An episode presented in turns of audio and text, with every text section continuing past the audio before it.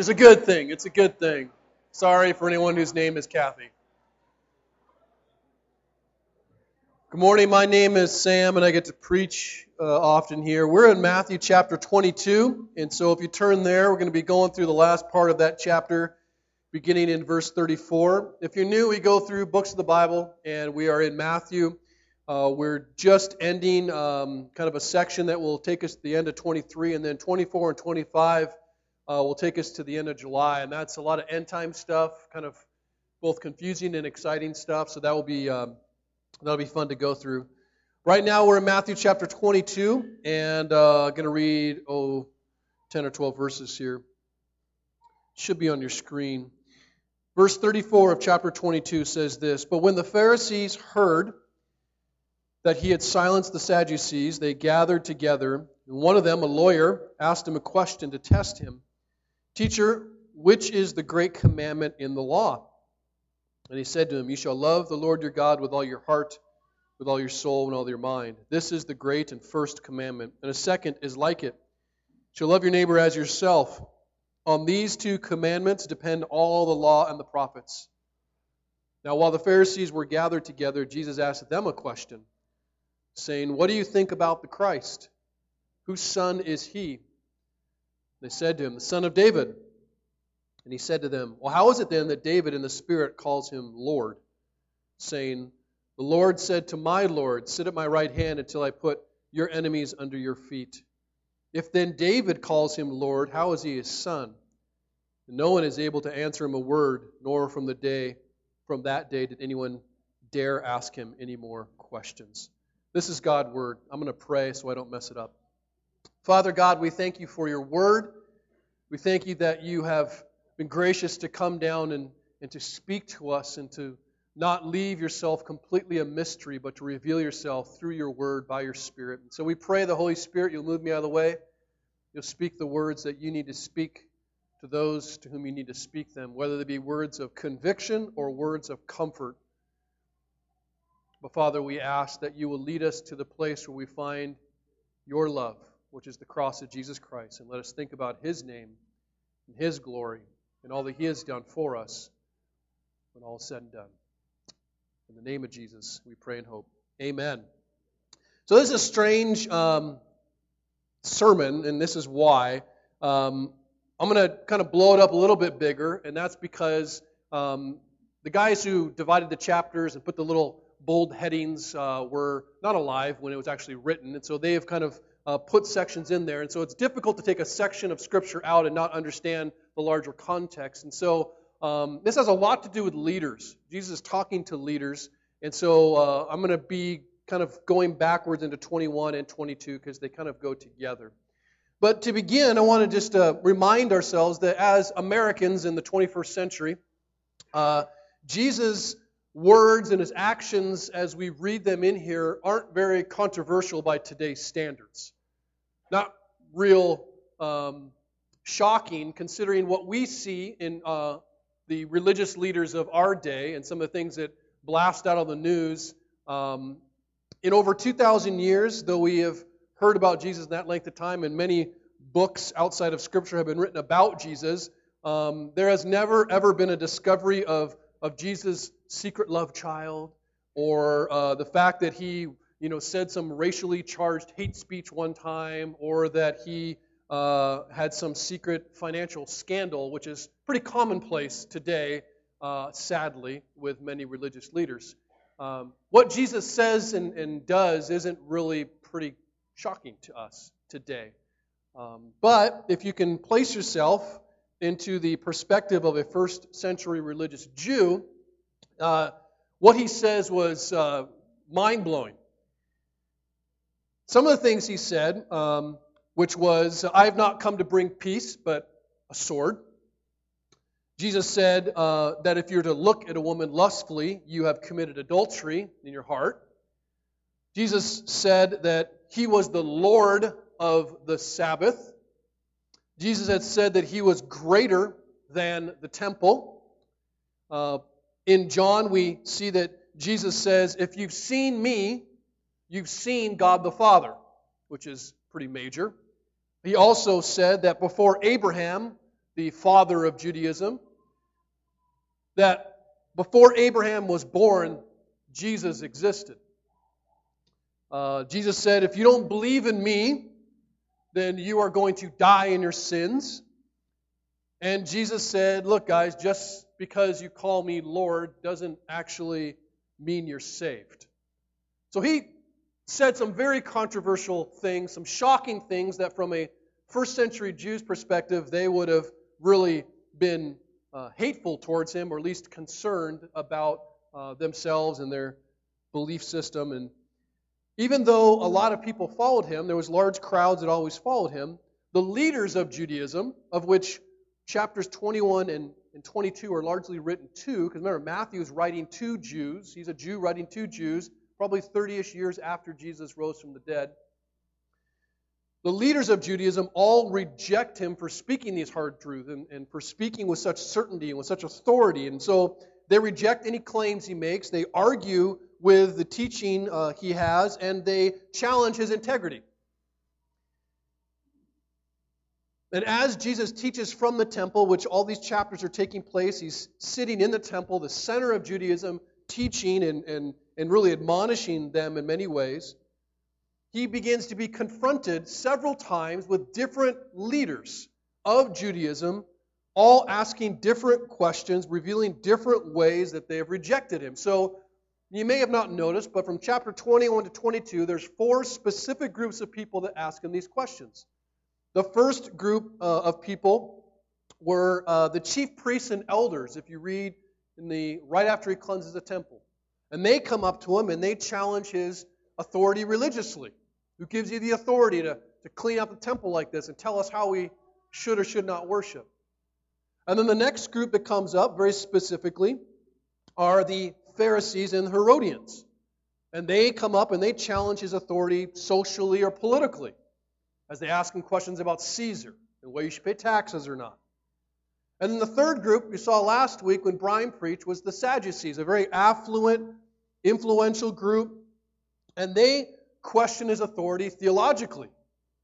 These are the guys that didn't believe in the resurrection, and they're coming trying to trick him with a question, knowing that they don't agree with him theologically. and They want to prove him wrong.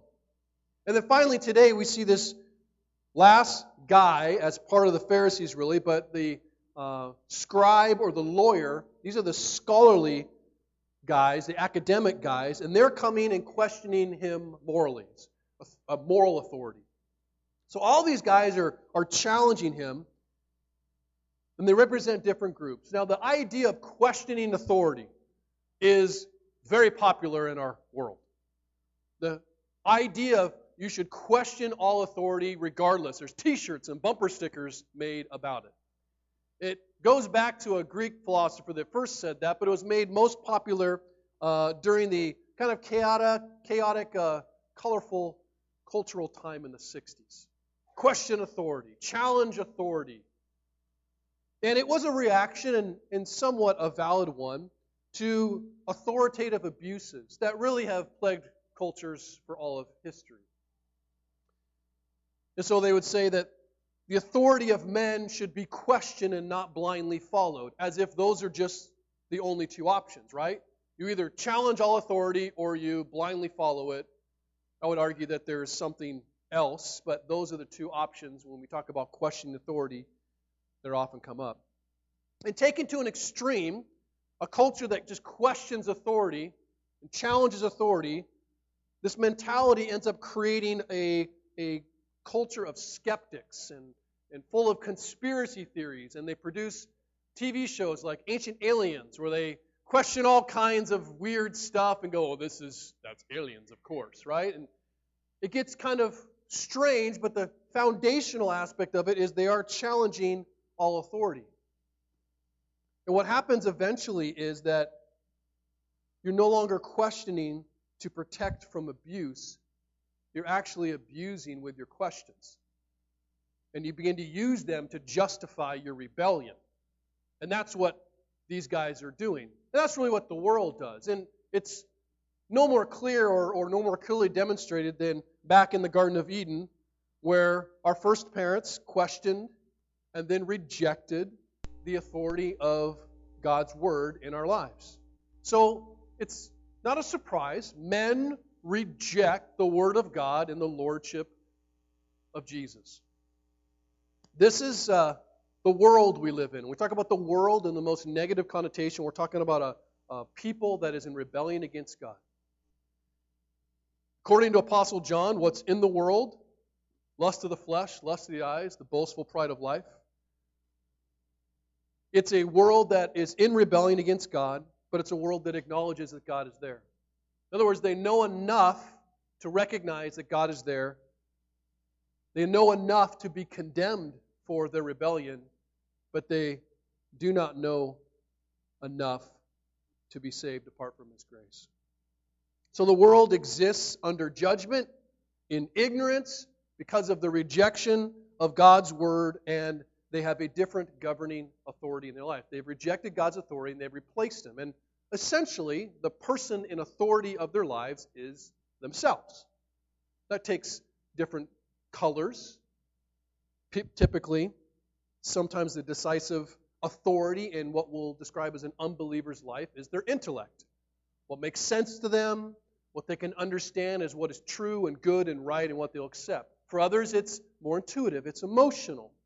Whatever they feel is right. Oh, I'm going to go with my gut because that doesn't feel right.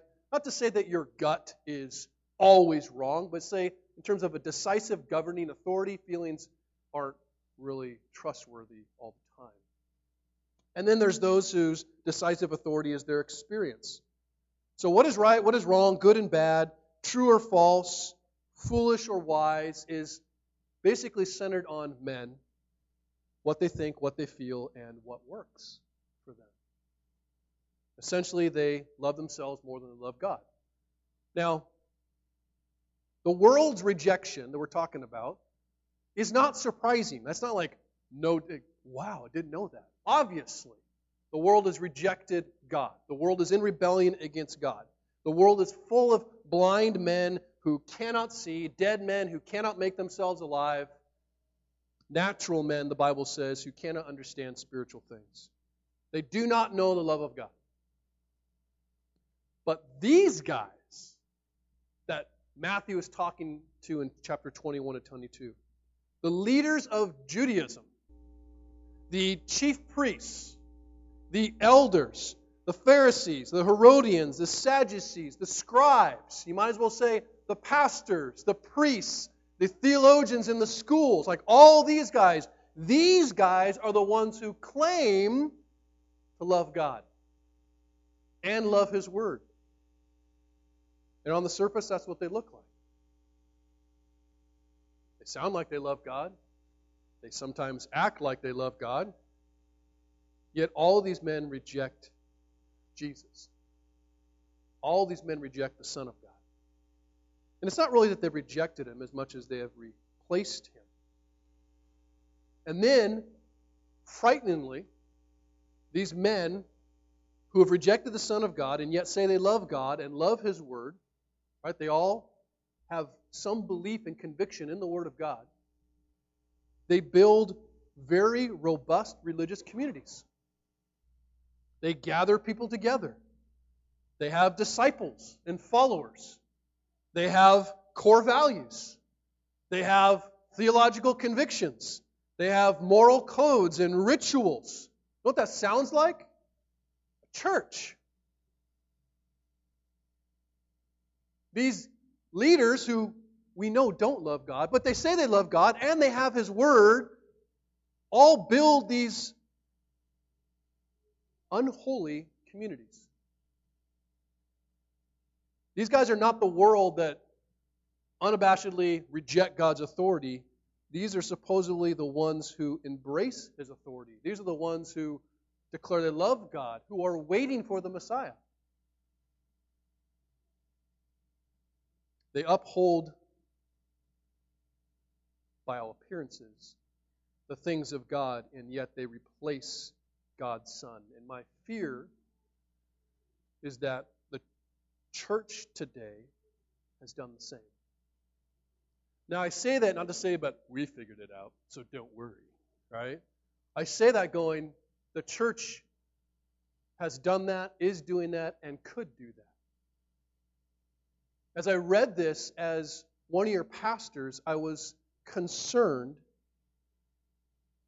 not fearfully so, but sober to the reality that you could have something grow that has all the appearances of what seems like godliness and have no Jesus. And so each of these groups, as I went through, I think represents what happens when you replace Jesus with a different thing. And one of those things is something that we could easily, easily become guilty of as individuals or as a church. And these things are good things. I don't want to pit them against Jesus, but what happens is we put them above Jesus. And then they are pitted against him. They were given for God's glory, to uphold his authority, and the problem is they weren't designed to be an authority. So let's look at these four groups together. So we'll go backwards a little bit to 21. The first group, I think, represents those that sometimes replace Jesus for rituals, like the chief priests and the elders. And this happens when the medium of worship supplants the message, when the way that you worship becomes more important than the one you worship. This is the group that challenged him after he cleansed the temple. He cleansed the temple, if you remember, of animals that were used for worship. It wasn't just a bunch of booths to sell, you know, bottles that say, hey, atonement or whatever. It wasn't like that. It was animals that were there for worship in the temple. And the leaders wanted to make sure that they made worship convenient, and dare I say, that they made worship comfortable for the consumer. I want to make it easy to worship. I want to be able to walk in the temple, buy my goat or my sheep, or whatever, and just go. Make it simple. I did my ritual. And what happened was before performing the rituals became the governing influence so that whatever they did was devoted to making sure those rituals were easy to perform. And as a result, the temple became so full of so much stuff that no real worship could occur. There was no room, literally, for Jesus. And so you go, well, how can that happen in a church? Oh, so easily. And you've been part of churches. Heck, maybe we're in that place or fallen into that before. But as churches, we can get so filled up with events and programs and various practices that we believe are helping our worship. And what they do is they actually hinder it. You can have small groups and know Jesus. We can have all kinds of service events and outreach events and know Jesus. We can have good music, but know Jesus. We can have instructive sermons without Jesus. Some leaders think more, honestly, about the religious practices and strategies than they do about Jesus. And they end up leading churches that love their rituals and traditions more than they love their Redeemer. And the phrase you always hear these people talk about is this is what we do. This is what we do. Oh, we do this. The people come to the church go, oh, you know what we should do? Now, again, those things aren't evil in themselves. But when they become the most important thing, they do become evil because they take us away from Christ. Now, churches, sometimes people, individuals, and again, let's remind ourselves that as we speak about the church, we're not speaking about this thing over here. Oh, yeah, the church. The church is the gathering of God's people, it's us. So as we criticize the church, let's. I believe that spirit led conviction begins with contrition and then leads to criticism. If it skips contrition and like humility and what's this doing to me and goes directly to criticism, there's a problem. So as we speak about the church, we're speaking about individuals, and sometimes churches replace Jesus for causes, just like the political Herodians did, that second group. So this happens when significant causes become more important than Jesus. As individuals in church, the most important thing becomes what you're doing in society, whatever service you might be performing. Again, not trying to demonize the service, but the heart maybe behind it.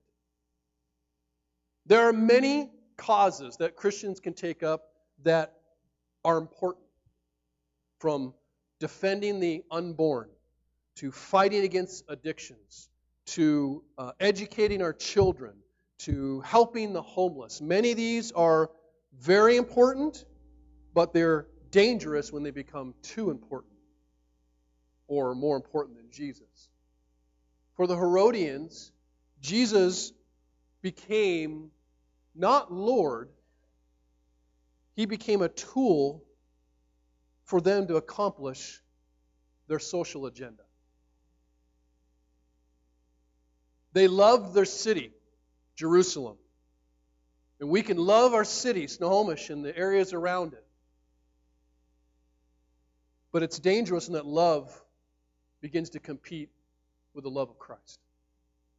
When you become known as the church that does X and that's not Jesus. And they're like, oh, I think they're about Jesus, but man, they serve the poor like no one's business. Serving the poor is awesome. Meeting the needs of the needy is important and it's biblical. But Jesus is more important.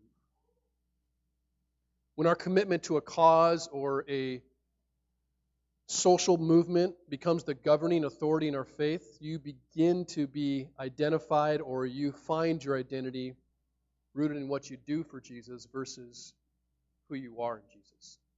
And again, dangerous. Some leaders think more about causes than they do about Jesus, and they end up leading churches that love society more than they love their Savior. And the phrase you hear from them is not I do, but I support. I support this. This is important. What? You don't think it's important? No. Well, you're inferior. So that begins to affect one another. And because I support this, I'm superior. Your identity is no longer attached to what Jesus says you are, but how society receives you or not. The third group, the Sadducees, represent those that individual churches that replace Jesus with theology. And from my background, that might be more apt to do. This happens when your view of God may be theological, but not biblical. And even may be biblical, but I'll continue. Basically, with the Sadducees, for example, instead of accepting God for who he was and who had revealed himself, they rejected the true God and they made a false God made in their image, one they liked. In churches like this, what happens is the most important aspect of their church, the thing you hear most about, the thing that most identifies them is their theological framework, their theological position. That's all you hear about. Everything becomes filtered through that theological framework. And as an individual, that's very dangerous. This is what the Sadducees did, right? The Sadducees came to Jesus, they did not believe in the resurrection. And they knew Jesus did. And so they refused to receive Jesus because he didn't fit who they thought he should be. And you know what happens when an individual or church's thoughts about God or feelings about God or view about God doesn't fit the framework that is your authority? You change God. What happens is you may read the Bible like, well, I think God's like this. You read the Bible and go, well, that must be wrong. Instead of you and submitting to what God has revealed himself to be, instead of the Sadducees revealing to like who Jesus says he was and is, they change who the Messiah is. They change who God is. Oh, God's not like that.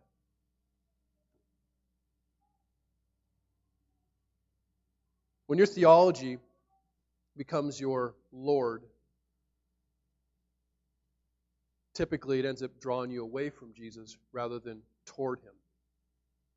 And what you know about God becomes more important than God Himself and how He's revealed Himself to be.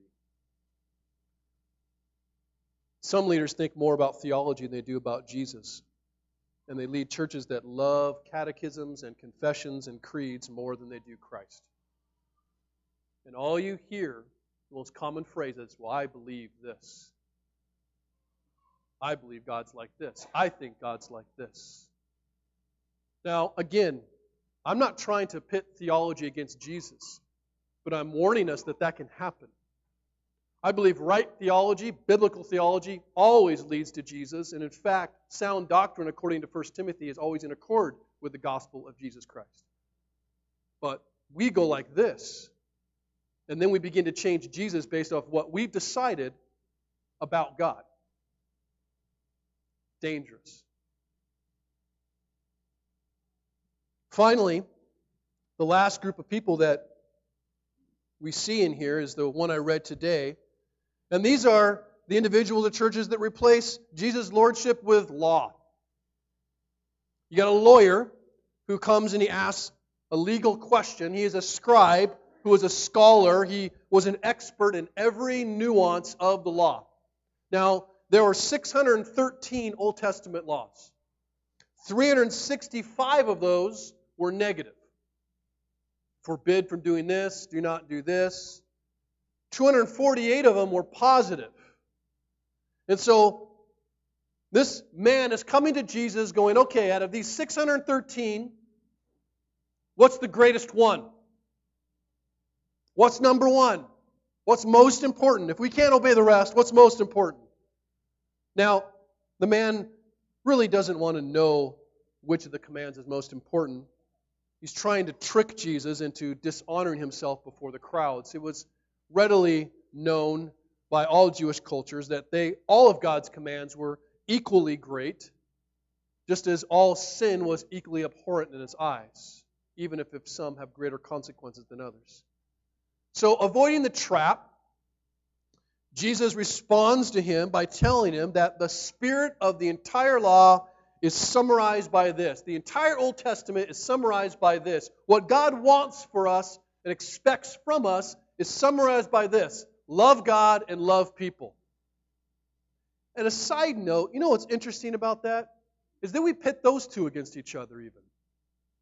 This is how messed up we are, right? Like, oh, I'm going to love God, and I, I can't be loving this person in sin over here. Or, oh, God's like this? Well, that's not very loving. Maybe I should change God. It's love God and love people. And when they collide, guess what's more important? Love God. And if you truly love God, how He calls you to love God, you will love people and you'll love them rightly.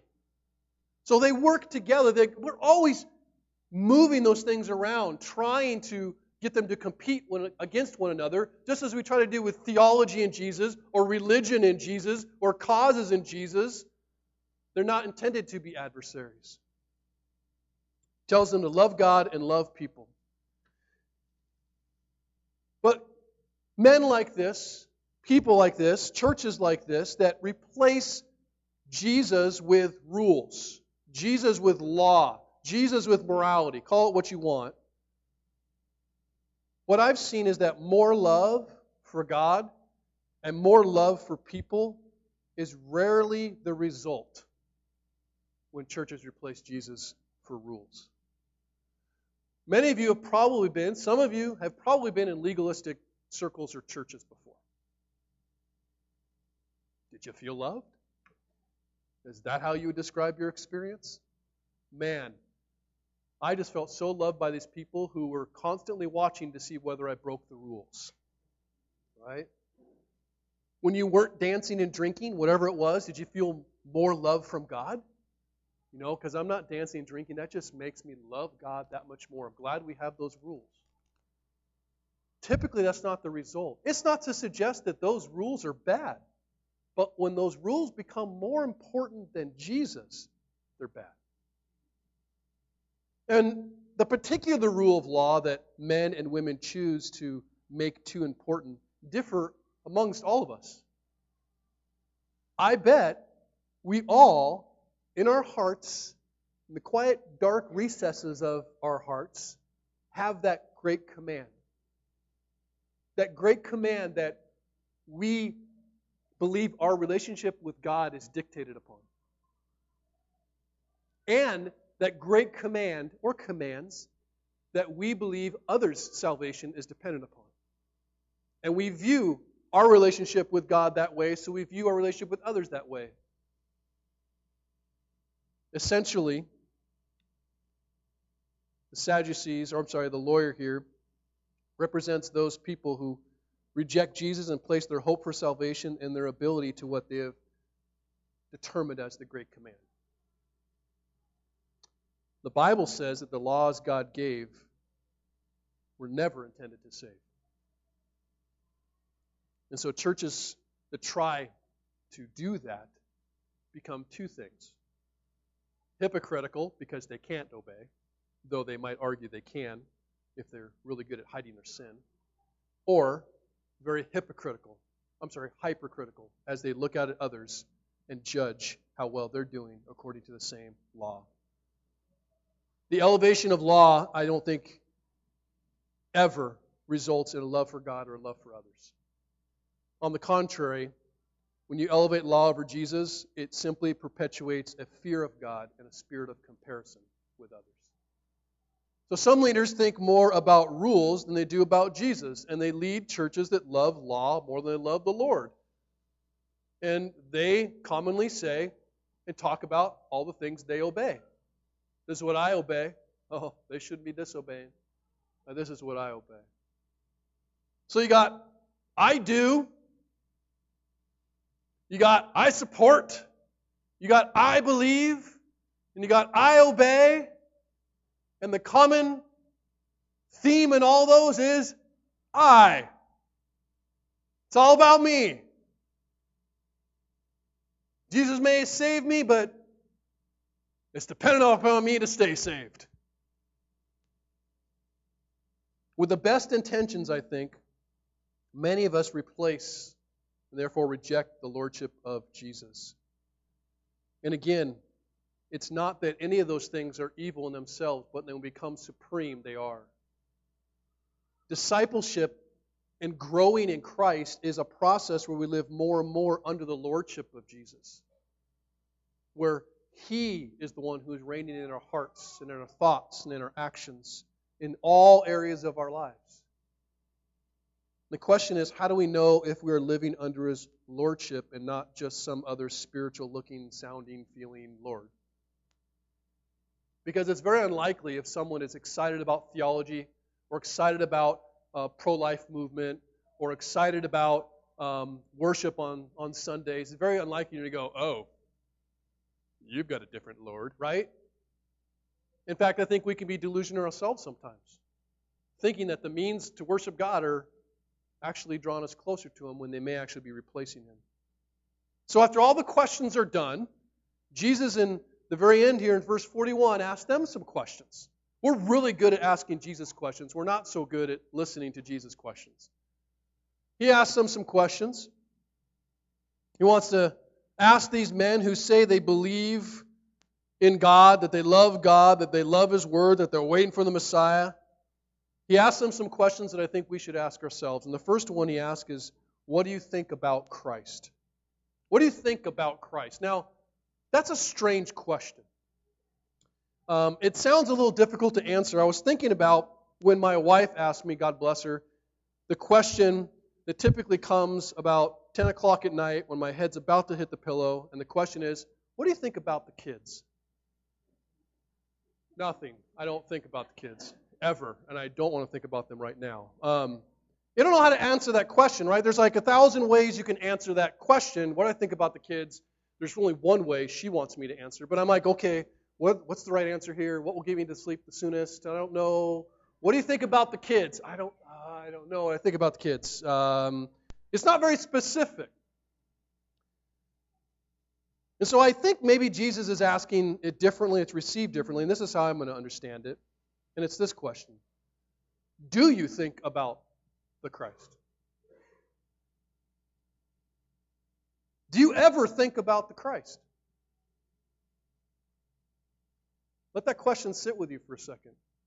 Do you ever think about the Savior? How much do you think about the Savior?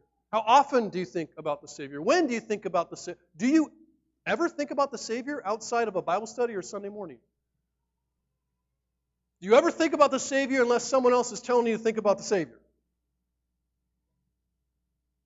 Because these guys are thinking about a lot of other things a lot of the time. How does the amount and depth of your time and energy and thought about Jesus compare with your thinking about religious rituals? How much of that time and energy and depth of thought about Jesus, how does that compare with how you think about the social causes that are so important to you, or the theological positions that you hold so dearly, or the biblical commands that you think are so important?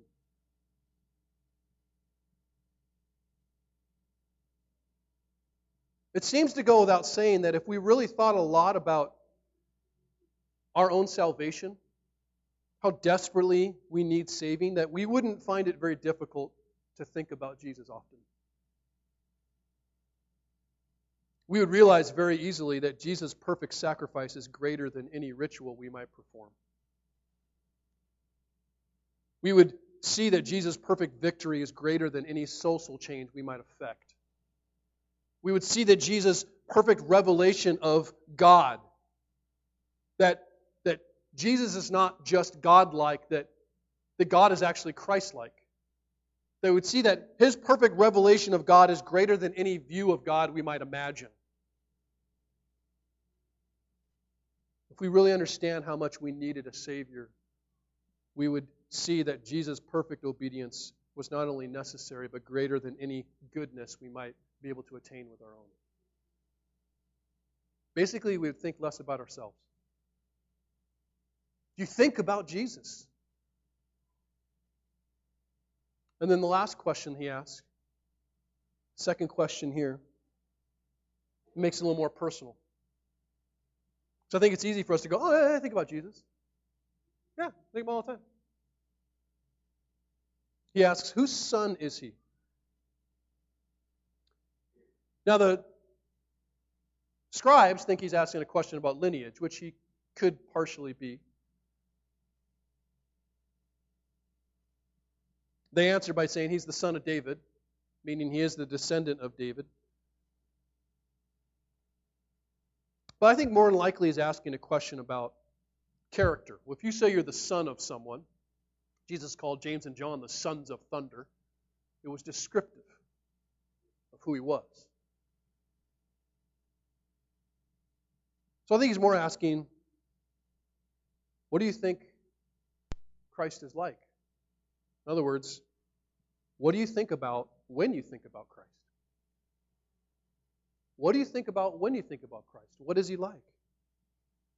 And so we quote Psalm 110, which is a psalm that David wrote, a psalm that they would have never attached to a messianic psalm. And it says that David, speaking in the Spirit, so he adds that little jab in there, like David, remember the Bible psalm that you accept as God's word. So David says in the Spirit, The Lord said to my Lord, implying that David calls his future son, the Messiah, Lord. Not just Lord, but he describes him as sitting in a position of heavenly authority at the right hand of God. In other words, Jesus is not just Savior, He's Lord. And it's not enough for us to just think about Him as Savior. We need to think about Him as Lord as well. He is not just a Savior who did something, He is a Lord who is continuing to do something He's not just saving, He's reigning. And if we only receive Jesus as Savior, here's the danger. We run the risk of replacing Him with something else as Lord. Individuals are as guilty as this as churches. And it reminded me of when Paul wrote to the Galatian church, which was the first letter he wrote. It was a new church, a church that had just been planted, a church that had just came to understand the gospel, and these Jewish Christians were coming in and saying, "Hey, uh, that's great that Jesus saved you, but now you need to do this: get circumcised, obey these rules, do these things." And they're like, "What? What?" And Paul says more than once, but I think he says it best in Galatians 3 3. He says, Are you so foolish? Are you this dense? He says, having begun by the Spirit, having been saved by the Spirit, like not about you, the Spirit saved you. You were saved by grace through faith. Having begun by the Spirit, are you now being perfected by the flesh? Have you accepted Jesus as Savior and then believe, like, well, now I got to figure it out. Now that I'm saved, I got to do my Christian life and do good and believe right and all these things?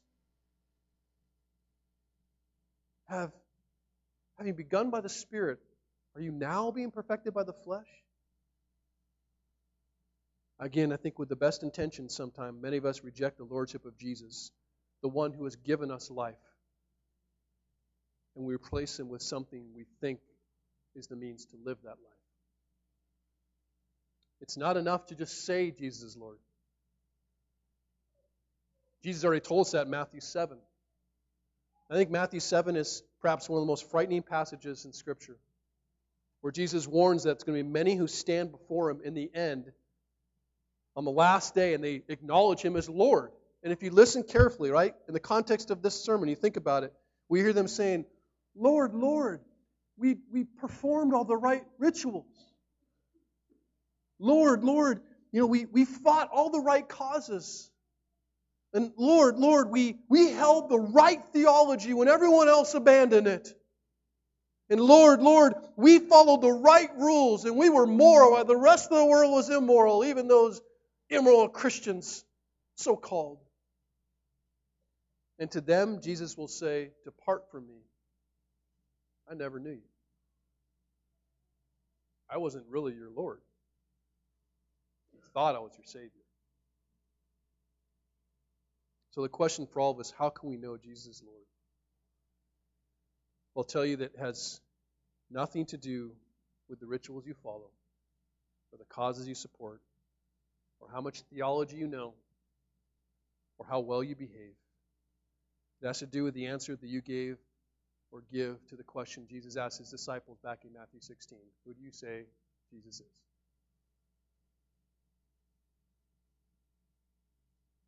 Those who receive Jesus as Savior will not say, Look at what I do. Look at what I believe. Those who accept Jesus as Savior will say, Look at what Jesus has done.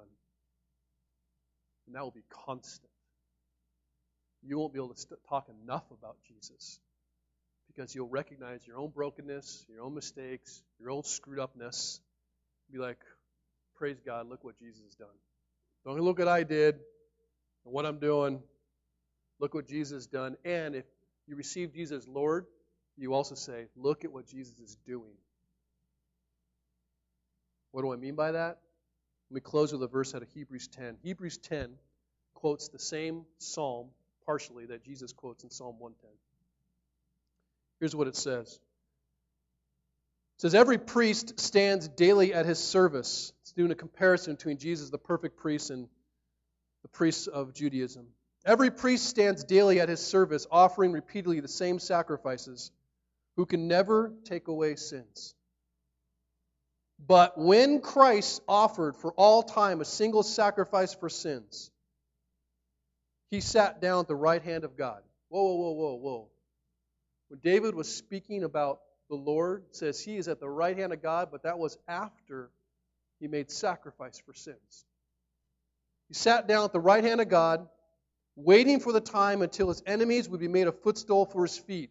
For by a single offering he has perfected for all time those who are being sanctified. Isn't that beautiful?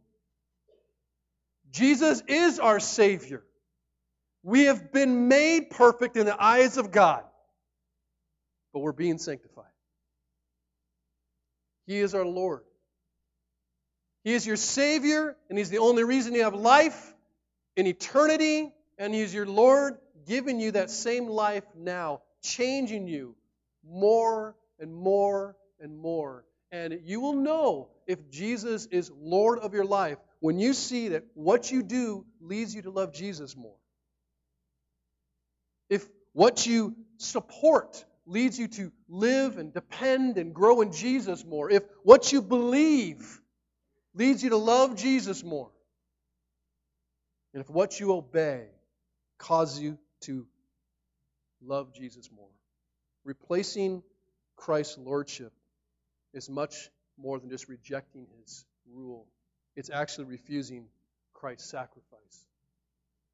But recognizing Jesus' lordship, revering Jesus' lordship, is not merely swearing allegiance, it's actually resting in his righteousness as you live under his rule and he changes you. My prayer for us as a church that will be known as a church that talks much about Jesus, that loves Jesus, and from that, a love for the world overflows. I don't want to be known as the church that has really cool worship or that um, has perfect theology or supports all the right things and the right causes or even is really moral, though my prayer is certainly that our love for Jesus causes that. My hope is that we're known for a church when, when you interact with our people, we're always pointing at Jesus.